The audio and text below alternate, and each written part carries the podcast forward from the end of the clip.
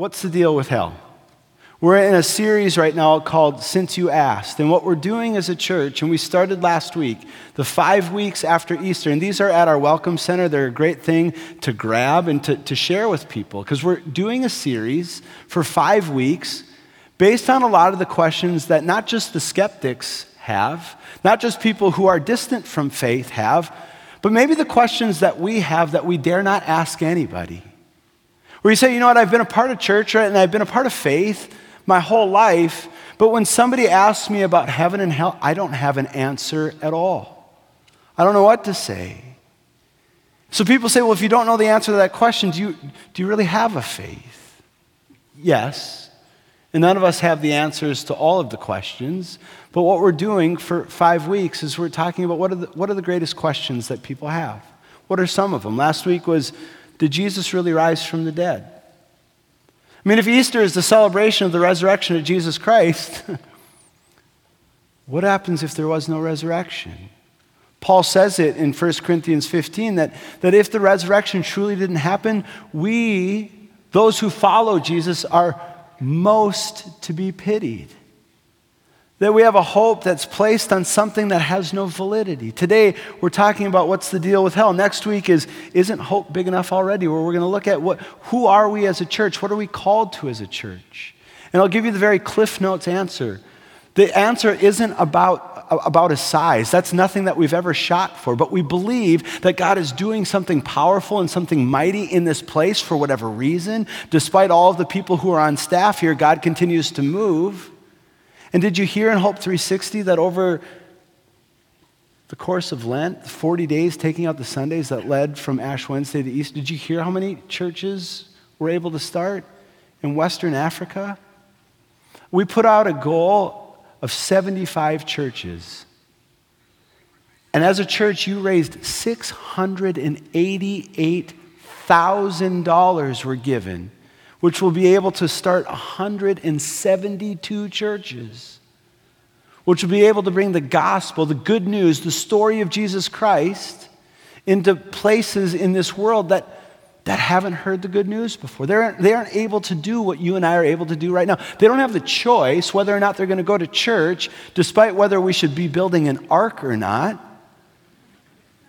This is not an option. So we're able to, to be a part of what God's doing in the world. Then the week after that is how can we pass on faith to our kids? And a real treat that Sunday night, I'm going to be preaching with my dad. So if there's any way to kill the faith in your kids, it's to have to write a sermon with your dad, which is always fun. No, it's a blast. I love doing it. And then the last week in May 20th and 21st is going to be just a ball, where we're literally doing an open Q&A during the sermon. You have questions? Ask them anonymously. There'll be baskets you can write down. We'll, we'll give you cards. Write down whatever question you have. And we'll just spend the time, and we'll, we literally, we, we're not going to be like having some like canned questions just in case the ones that you give us are too difficult. No, we're just going to read a card and we're going to answer it the best we can. Because we believe that sometimes the questions we have are the things that stand in the way of our ability to have faith. And so rather than shying away from them, we're going to press into them. Because the temptation, and I'll be honest with you, the temptation is to shy away from them. I didn't want to spend this whole week studying hell. Wasn't exactly the, the, the, the best idea. It, every day I would come home and I would talk to Bridget, my wife, and she'd say, How was work? And I was like, Well, it was another day in hell. You know, I mean, that's what I was studying. I was up to my eyeballs in hell. It was funny because I was talking to her parents earlier in the week. They live six miles south of Canada. And I was talking to her parents last week, and last week they got six inches or four inches of snow. And I was talking to her mom about this series that we're doing, and she said, You know, people often say that hell is a place that's really hot. I think hell is really cold in April. Hell to me isn't a fiery uh, eternity. Hell to me is getting snow when we shouldn't have snow. It kind of feels like that outside right now. I was talking to one of my neighbors uh, on Thursday afternoon, and I, I, sat down next to him in his driveway. He said, Oh, how's it going? I said, Good. How are things going? Good. And we started making small talk, and I looked at him. I said, James, What do you think about hell? He said, Is this your new way of trying to get me to come to church? Which unfortunately maybe is a way that somebody tried to get you to come to church. Start getting to the real meat of it. There's an approach, and I believe the, the importance of talking about this and how, why this is such a central question is because unfortunately, when a lot of us think about faith and a lot of us think about God and a lot of us think about Jesus, and a lot of us think about why would I be involved in something like this? It becomes, pardon the pun, it becomes more a fire insurance than anything else. Because somewhere along the way, somebody has told us that if we don't do the right things, or somehow if, if, if, if we would make God angry or we wouldn't please God, then what, what our eternity is bound to is hell. That's where we get phrases like you need to turn or burn. That somehow, if I don't turn and I don't give my life to Jesus Christ and I don't do it in the right way, in the right setting, with the right people who can hear the right things, that if I don't do all of those things, then God's punishment and God's desire and God's will for my life is that I would spend eternity in hell. And we get this picture and this idea of a God who is incredibly angry. Which I don't mean to give you the end at the beginning but I'm going to give you the end at the beginning. God's not angry. God isn't angry with you. God isn't hiding around some corner like it sh- showed in that, that clip from The Good Place, uh, taking a, a, an inventory of every single action that you do in your life and, and waiting to see just when does your life scale kind of tip the balance to a place where you're irredeemable. You're not salvageable any longer, that you're a hopeless cause, because a lot of us along the way have had somebody tell us that maybe the best that we have to hope for is a life that's destined to hell. So it's important for us to get a, a good perspective. And, and for some of us, it's going to be really freeing. And for some of us, it's going to be a little bit troubling, not because not because somehow I'm going to flip the script and say, well, good luck because you're destined to that, but some of us have this hardwired so firmly in our brain that we can't think of God another way. Been talking to a lot of people all throughout different segments of life this week, asking what are the common questions that you have? What do you want to know? If you had the opportunity to ask a question about hell, what would you want to know? And these were people said, Does hell exist? Yeah, it does it would be false, it would not be faithful if we somehow came to worship and, and, and, convinced ourselves that it really doesn't matter because everybody just goes to the same place, anyways. Where is hell? I don't know. I'll tell you when I get. No, I'm just kidding. What the Bible tells us is it's the opposite of heaven. What is hell like? We'll look at that a little bit later. And what, what, what does the Bible say about this? Why does God send people to hell? It's an important question. Because if God is good and God is love, then why does a good God who is loving, what, what, what's the deal with that? If I'm in control and I'm the one who oversees and rules over everything, then why would I do it? It's, it's an important question. And I want to give you the answer right now because I'm really impatient, but we'll wait just a little bit. And how do I avoid hell? Important thing as we do this is we kind of keep our focus in the right space. When I was in college, uh, there was a, a friend of mine who lived down the hall from me. It was towards the end of the, my first year of college, and uh, it was spring, and he, I, I thought, I thought because he was a person of faith, and he knew that I was a person of faith. Sunday mornings, I would get up, I'd go to my car, I would drive to our church because my home church was in the next uh, city to, to where I went to college. It was literally like a 10 and a half minute drive for me to get to, to, to church. So I'd go almost every Sunday because that was just a part of my life. And I, and I actually really liked church. It was a church like this where it was upbeat and we talked about good things and like hell. But, anyways, and so I thought that he was asking me to go to this play that was being put on in town because it was something that we had in common. I said, Well, what's the play about? And he said, Well, it's about heaven and hell. And I thought, Well, that sounds great. And we went there and I sat down and I started watching these actors portraying all of these scenes. And each, I guess you could call it act or segment, was two similar situations. And you'd have two groups of people. And one group of people, we could say, was making a good choice. And the other group of people were making choices that we could say weren't the wisest choice. I remember one of them. I remember one of them so clearly. Maybe it was because I was in college. But it was, uh, it was two college age kids that were at a party, and one student chose to drink, and the other ch- student chose not to drink. And it showed them driving home at the end of the party, and their cars colliding, and one of them went to heaven and the other one went to hell. And I remember thinking to myself, boy, this doesn't seem like the Jesus I know. Another one was a situation of, of a kid that told his dad that he didn't have the courage to stand in front of the church and profess his faith, ver- faith verbally The kid died and he was brought to hell. And I thought, I looked at my friend and I said, Does this seem a little extreme to you? And his response back to me was, Jeremy, somebody has to give an account for your life at some point.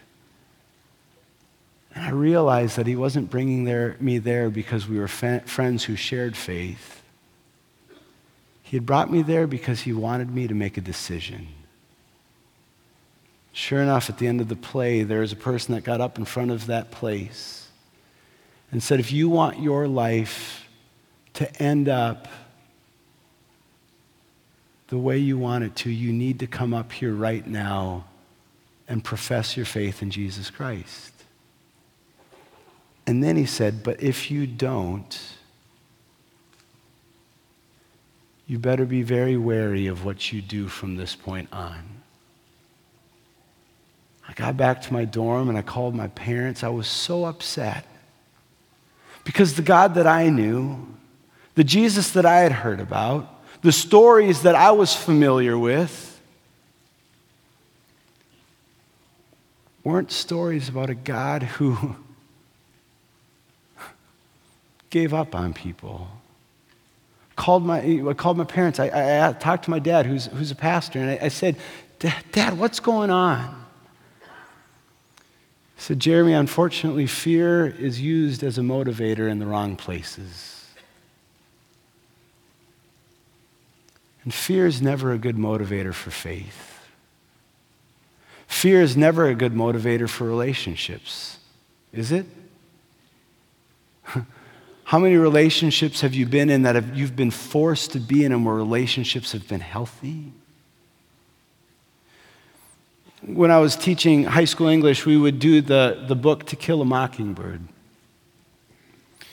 It's written by Harper Lee. It's written in the time before the civil rights movement had happened. It was taking place uh, in the South where there was a huge segregation that existed between people of a different color than people who were Caucasian. There's a story about a little girl by the name of Scout, and Scout uh, has a brother by the name of Jem, and they have a dad by the name of Atticus, and, and their mother had passed away. And Atticus, Scout's dad, is, is, is a lawyer. And there is a black man in their town who is accused of a crime, and Harper, uh, Harper Lee talks about how Atticus, the dad, defends the man, which in this community, in that, in, in that community, in that age, in that era, wasn't acceptable. So, Scout, this young girl starts to notice that there are a lot of people who are doing a lot of hateful things to them as a family. And there's a neighbor lady, her name is Miss Maudie. And Miss Maudie is kind of a motherly, a grandmotherly figure to these two little kids. So Scout goes up to Miss Maudie one day and says, Miss Maudie, what, what's the deal? Because some of the people who were the angriest at her family were those who were the most religious. And Miss Maudie says to, to Scout, Scout, the Bible in the hand of one man can be worse than a bottle of bourbon in the hand of another. It all depends on what you intend to do with it. St. Augustine, one of the fathers in the church, says the whole Bible, the narrative of Scripture, cover to cover, does nothing but tell of God's great love not as hate. C.S. Lewis talks about the, the perspective and the focus that we need to hold in balance when we follow Jesus. C.S. Lewis himself was an atheist who comes to faith. And C.S. Lewis writes incredible works that deal with evil and deal with hell and deal with the devil. One of them is a book called The Screwtape Letters. It's a fictional piece that's highly fascinating, an incredible read. Another is called The Great Divorce, a life apart from God. But even C.S. Lewis says there are two equal and opposite errors in which our race can fall about the devils. One is to disbelieve their existence. That's not helpful. It's not helpful and it's not biblical. But the other, which sometimes we tend to fall victim to, is to believe and to feel an unhealthy and excessive interest in them, where they become the focus. So, what does the Bible say? What does the Bible tell us about hell? Well, that word didn't translate well. This word is supposed to be a Hebrew word that didn't go through our uh, software. It did in the chapel this morning, so I apologize for that, but it's Sheol. And Sheol, we see a, a passage in Psalm 55, verse 15. Sometimes it's translated as hell, other times it's translated as Sheol, and other times it's translated as the grave. 64 times in the Old Testament, Sheol literally talks about the place where a person is buried. But what it does is it, it, it, elicits a picture in other places, as in Psalm 55, where it talks about a, an eternity that's apart from God, where there's misery, where there's pain, where there's anguish. Hades is, uh, the, when we get to the New Testament, see it Luke 10, Luke 6, 16, it's very common in the New Testament. Hades itself also is used and translated as hell, but it's also a place where we see that there's pain, there's anguish, and a place that people end up if they're apart from God. The most common and the most descriptive is this word right here, and it says Gehenna. And Gehenna, what it literally is, is it's referring to a place just outside of Jerusalem the holy city. In Jerusalem, there was this valley just on the outside that people would throw and they would dispose of the bodies that were not claimed after they died.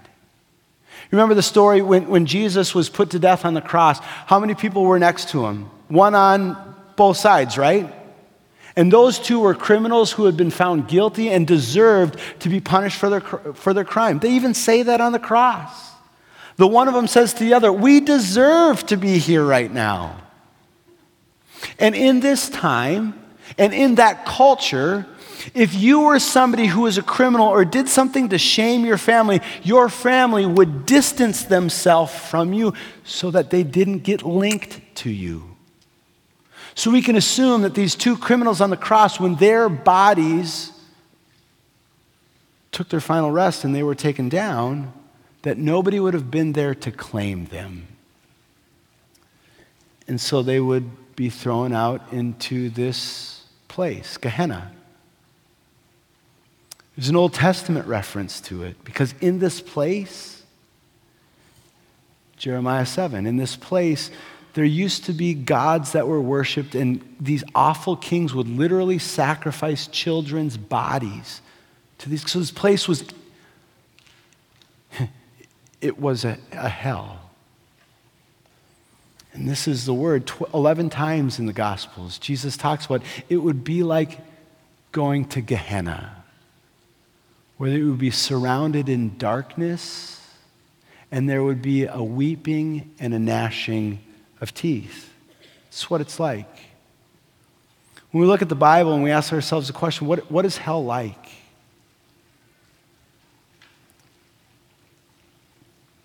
There's a distance to it.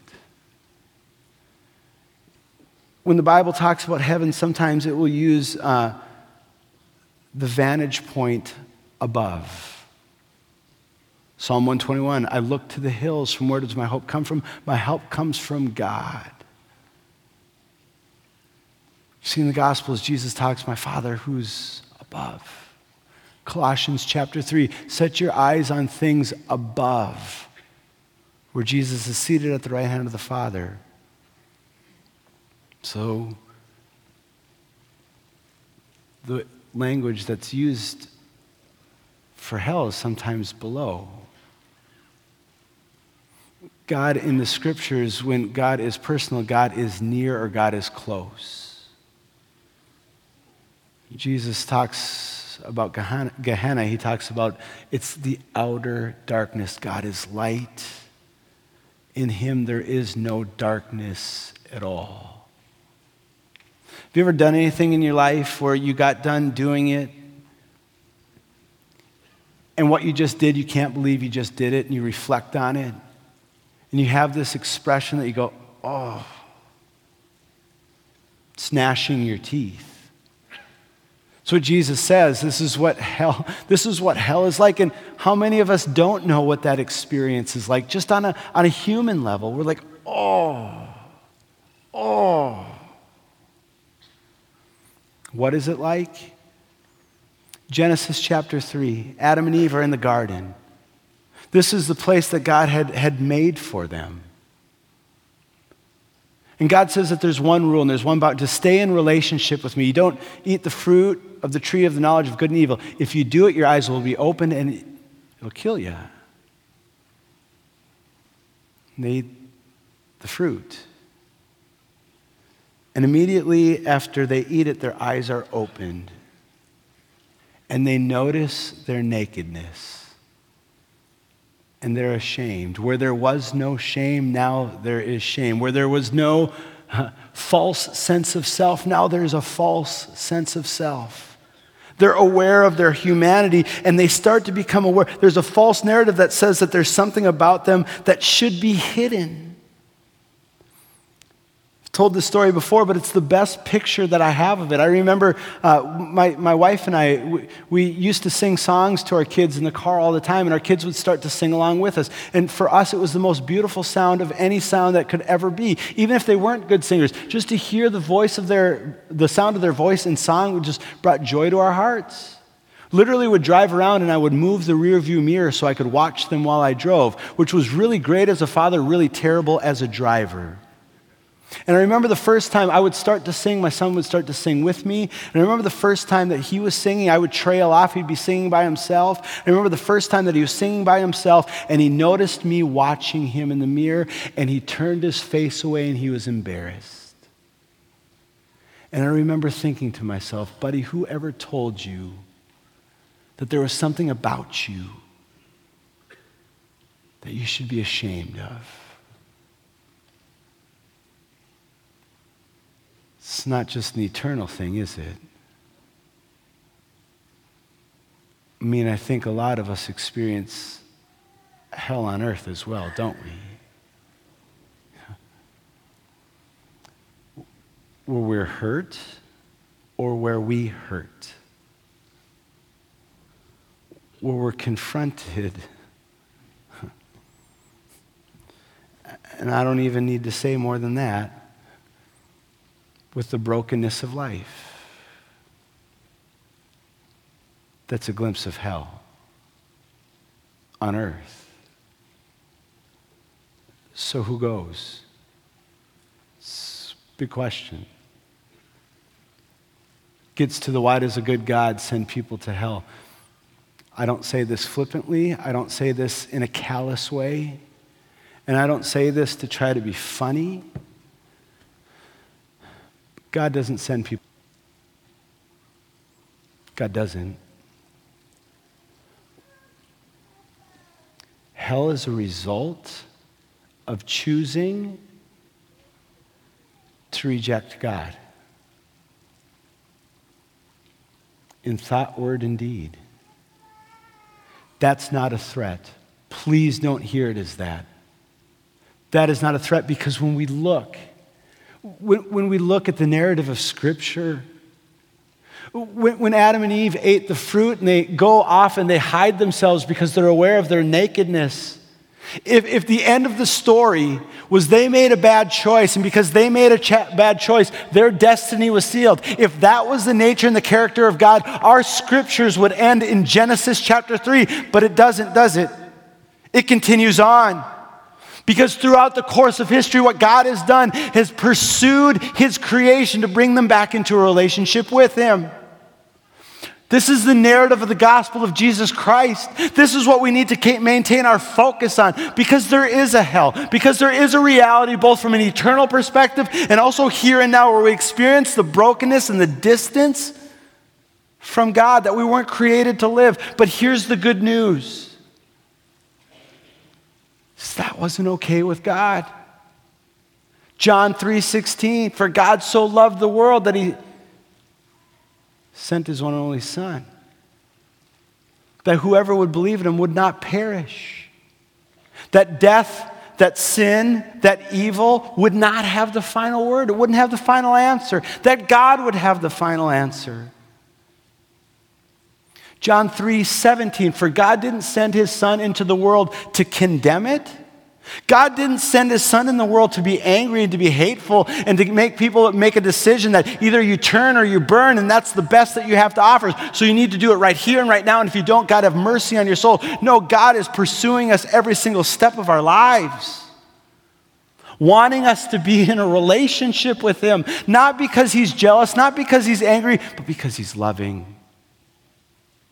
Because he's a good God who gives good gifts who wants the best for, for each person in all of humanity. I mean, once we can get it in our minds that every single person that has ever been born in this world, every single person, not just the people who were born in Christian households, not just the people who were born in the United States of America, not just the people who think like I do, who believe like I do, every person in the history of humanity is loved by God. I used to ask my dad the question all the time, especially when I was mad at my sister. So and so, do they go to heaven or do they go to hell? I wanted to know. You'd see a news story and somebody uh, would pass away, and, and somebody who maybe, from a cultural perspective, we would say didn't live a Christian life. I'd say, Dad, what about them? Are they going to heaven or are they going to hell? I wanted to know. And every single time I thought it was to frustrate me, but it was because he believed in a God who was loving. He said, I thank God that I'm not God, and I thank God that he is God. Because he's more loving and his justice is greater than I could have ever done myself. See, we get ourselves into a little bit of a sticky situation when we become the judges and the juries for other people's lives. When we start to put boundaries on the limits of God's love. Do not have a God who is angry, we have a God who is loving. So, Ephesians chapter 2, you say, well, how do I avoid it? How do I make sure? How do I avoid? How do I make sure? How do I get the assurance? How do I avoid a life? How can, how can I have certainty in this? Paul writes about it in Ephesians chapter 2. It's grace. It's grace. You say, well, Jim, it's too easy. It's too simple. I mean, you got to let people know what the penalty is, because if they don't know what the penalty is, how are you going to make sure that they make the. It's not my job. It's not my job. You heard it right at the beginning. I believe that there is a hell, and I believe that sometimes people will make a choice to reject the love and the grace of Jesus Christ. I believe that. I'm certain of that. But as you heard in the song and the offering, we have a champion who's come to fight, who's already won the victory. Don't for a minute think that that battle has not been won. It has. It's been won in the person of Jesus Christ. And Paul says in Ephesians chapter 2, verses 8 and 9, it's by grace. It's by grace that you have been saved through faith. And this isn't anything that you've done, Paul says, lest anyone should boast about it. It's a gift, it's a free gift. Grace is getting what we do not deserve. It's a person in my life who just found out just in the last week that they, at best, maybe four months to live. And it's so hard for me.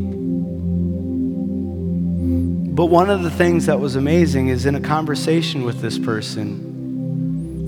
This person is, if we're going to look at years, has lived a long life. I mean, so that's the good part over 80 years old. It's great, it's wonderful. But one thing this person said, which was just so incredible, is in the last six months of their life,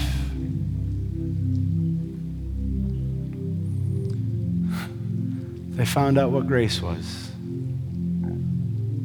This person said, I've spent the whole entirety of my life feeling like I was on the outside looking in. Through the grace of Jesus Christ, I realize the door has been swung open. That this love of Jesus Christ, it wins the day every time. See, Paul writes about this in Romans chapter 5. It's not about what we do, it's not about what we have done. It says, But God showed his great love for us by sending Christ to die for us when? While we were still sinners. Other translations of Scripture will say, while we were still far away, God sent His Son into the world to die. What good news! Think about it. The death of Jesus Christ, criminal on one hand, a criminal on the other. I was thinking about this this week. One of the criminals looks at Jesus. I mean, he has moments left in his life. I mean, he's, he's dying. And he says, Jesus, remember me. I started to think to myself this week, remember what? I mean, if it's all about us making the decision, if it's all about, us, about us making the right moves, and if it's all about us doing the right things, what is this guy asking Jesus to remember? Remember, remember that at one point in my life when I was little and my, my parents were bringing me up in the Jewish faith, Jesus, remember me and that point in my life. And yeah, sure, I've gone astray for a couple years, but, but remember, no. Because if it's his own deal, as Paul talks about, in Romans chapter 6 for all of us have sinned. Jesus says, the, the, the beggar says, Jesus, remember me. Because, Jesus, I believe that even you could love me. Jesus, I believe that you have a place for me. God showed his love that while we were still sinners, Christ came to die and was raised to a new and to an everlasting life so we can have the certainty and the assurance that death and sin and evil and hell has no answer for us. You say, Oh, how do I get it? Just believe in him. Just believe. Belief doesn't mean you have the whole thing figured out. I mean, it's faith, the assurance of things hoped for, the conviction of things that we can't see. By nature, faith elicits doubt. Give yourself a break. But believe that He could love you, and His love is for you. And He sent His Son to die for you so that you may have life now and throughout all of eternity. Jesus Christ is enough. It's in Christ alone. It's not our good works, it's not what we've done. It's in Christ alone that our hope is found. It's in Christ alone. Amen.